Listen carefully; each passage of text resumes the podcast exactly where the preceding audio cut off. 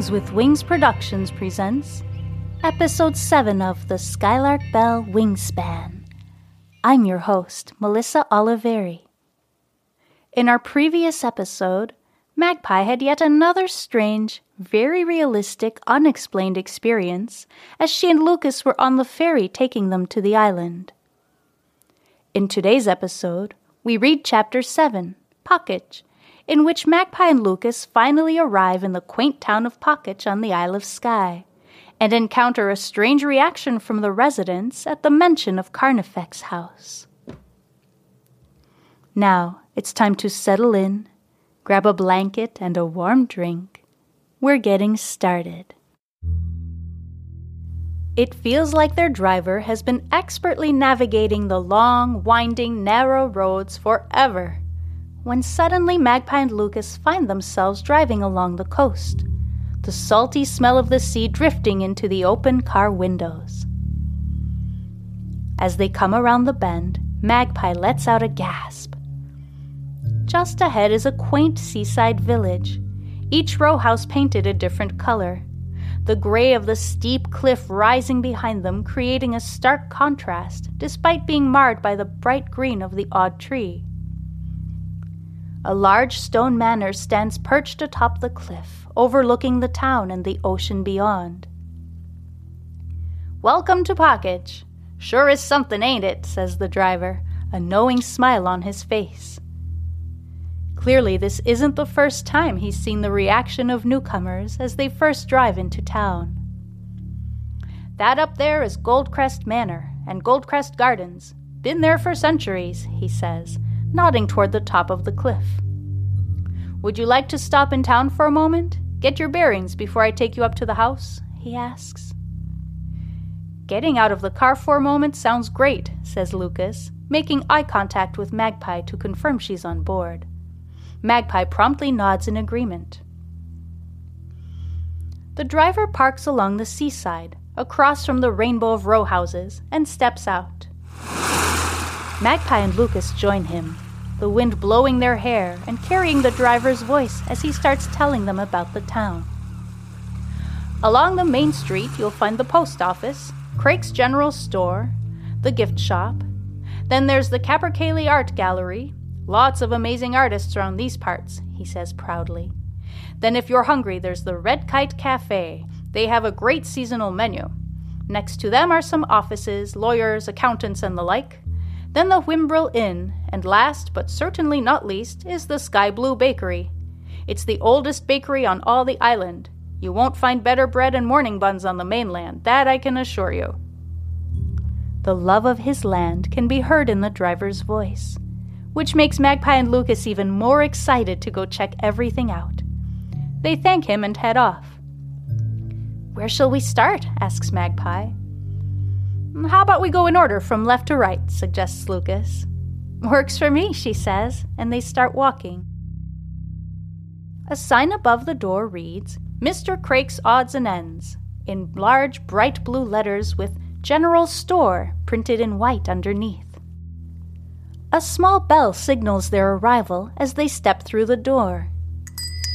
The store looks larger on the inside than they would have guessed. It clearly serves as a grocery store and pharmacy, as well as providing basic household needs like towels and cleaning supplies. Then there are the odds and ends mentioned on the sign everything from horse riding boots to cat toys, tools, and office supplies. This is definitely a one stop shop. How are you doing this fine day? says a pleasant voice as a large man with a thick silver beard makes his way around the counter. Hello, we're great, thank you for asking, replies Magpie. Anything I can help you find? he asks. The men's demeanor and personality are so inviting, they instantly make Magpie and Lucas feel comfortable. I know the store can look a bit messy to newcomers, but I know exactly where everything is. Just last week, Joe Totterell was in here looking for a fairy castle for his daughter's birthday. And guess what? I knew exactly where to find one. Poor Joe had to pick his jaw up off the floor. He was so sure he had me with that one. The man lets out a belly laugh that echoes off the walls of the store, making some of the knickknacks on the pegs behind him flitter back and forth. We're actually just looking around for today, says Lucas. We're new here, though I'm sure you noticed, he adds shyly. I had an inkling maybe you weren't from these parts, says the man, his smile warm and inviting. Well, I'm Mr. Crake. Got that sign outside the door to remind me in case I forget, he says, chuckling at his own joke, his huge hands splayed across his protruding midsection. I'm Magpie, and this is Lucas, says Magpie, smiling back at him. Lovely to meet you both, and welcome to Pocaid. I'm sure you'll find it to your liking. Will you be staying at the Whimbrel Inn? he inquires. No, actually, we're moving into Carnifex House, answers Magpie. It used to belong to some ancestors of mine. At this, the man's smile vanishes from his face and his brow furrows. Well, it's been nice meeting you both. I'd, I'd better get on with my work, he says, rather shortly, before heading back behind the counter to reorganize some pegs with varying office supplies. Okay, nice to meet you, says Magpie awkwardly as she and Lucas exchange a look of confusion and head back toward the door.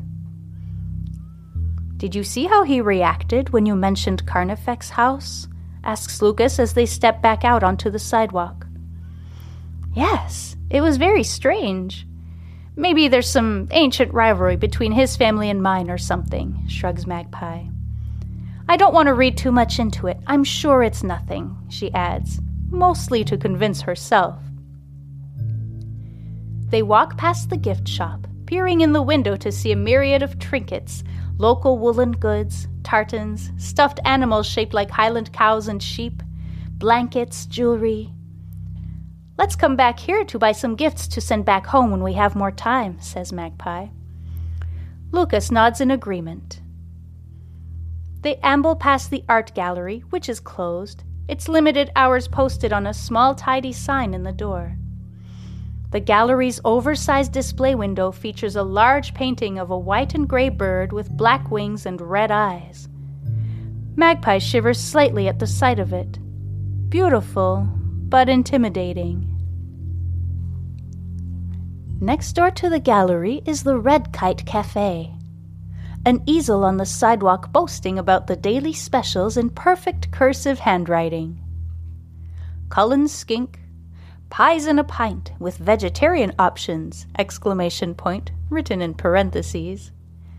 Fresh fish and chips with mushy peas, Carissa's famous cauliflower curry, and for dessert, Cranachan with local berries and honey.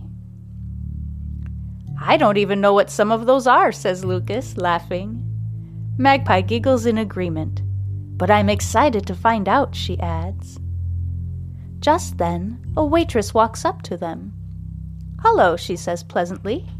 Will you be dining with us today? Not today, but we are curious. What is Cullen Skink? asks Magpie. And Cranachan, pipes up Lucas. The waitress laughs wholeheartedly. Ah, well, Cullen skink is a bit like chowder, but heartier and smokier and better, she adds with a wink, whispering to them from behind her hand. And Cranachan is a dessert made with berries, honey, whiskey, oats, and whipped cream. It's like eating a sweet little cloud, she ends. That all sounds wonderful, exclaims Magpie. If we had more time, I would take one of each of everything right now. I'm starving. But we need to get to Carnifex house before dark, she adds. The woman immediately takes a step back, recoiling from Magpie. Well, we'll see you some other time then, she stutters with a forced smile before turning and walking swiftly back into the cafe. What on earth? says Lucas. Magpie, that's twice now. Something is going on. Magpie grabs his hand as they keep walking. They are almost at the end of the street, having raced past the office building and the inn, with only the sky blue bakery left to check out. As they are approaching the door, a hand appears from behind the glass and quickly flips the open sign to closed. Without skipping a beat, the shades in the windows on either side of the door drop violently, Dismayed, Lucas and Magpie glance at each other before turning back. They can no longer deny there is something about Carnifex House that the people of Pocaid aren't telling them. Perhaps the best thing to do at this point is head up there to find out what it is for themselves. Magpie and Lucas cross the street and walk back to the car. The driver is leaning on the hood looking out at the beach. Did you have a nice visit? he asks. Magpie nods quietly as they get into the car. The driver revs up the engine, and the car turns onto the steep, winding road that will take them up the cliff to Carnifex House.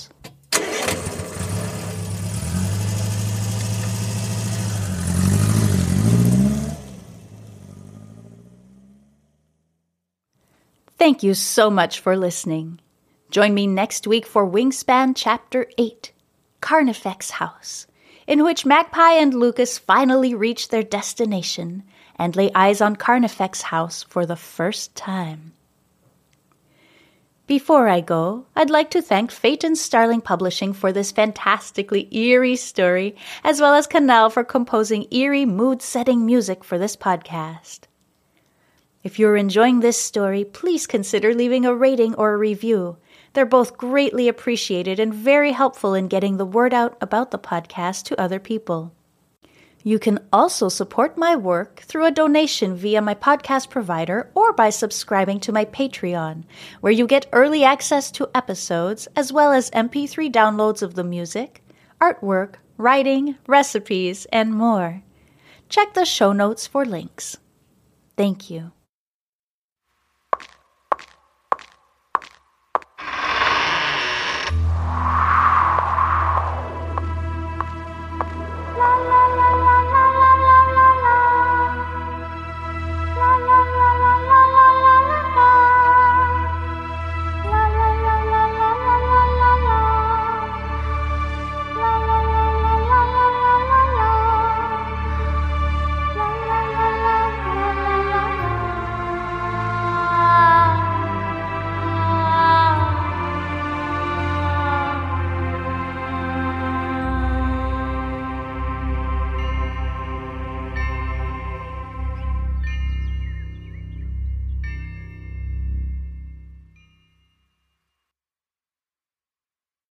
Nice buns, soft, fluffy, and ultra low net carbs. Discover Hero Bread, the delicious ultra low net carb bread with incredible taste and texture. Hero Bread has zero grams of sugar and is under 100 calories per serving, plus high in fiber with 5 to 10 grams of protein per serving. Order from hero.co now and get 10% off your first purchase with promo code AH10. That's 10% off with code AH10. H E R O.co.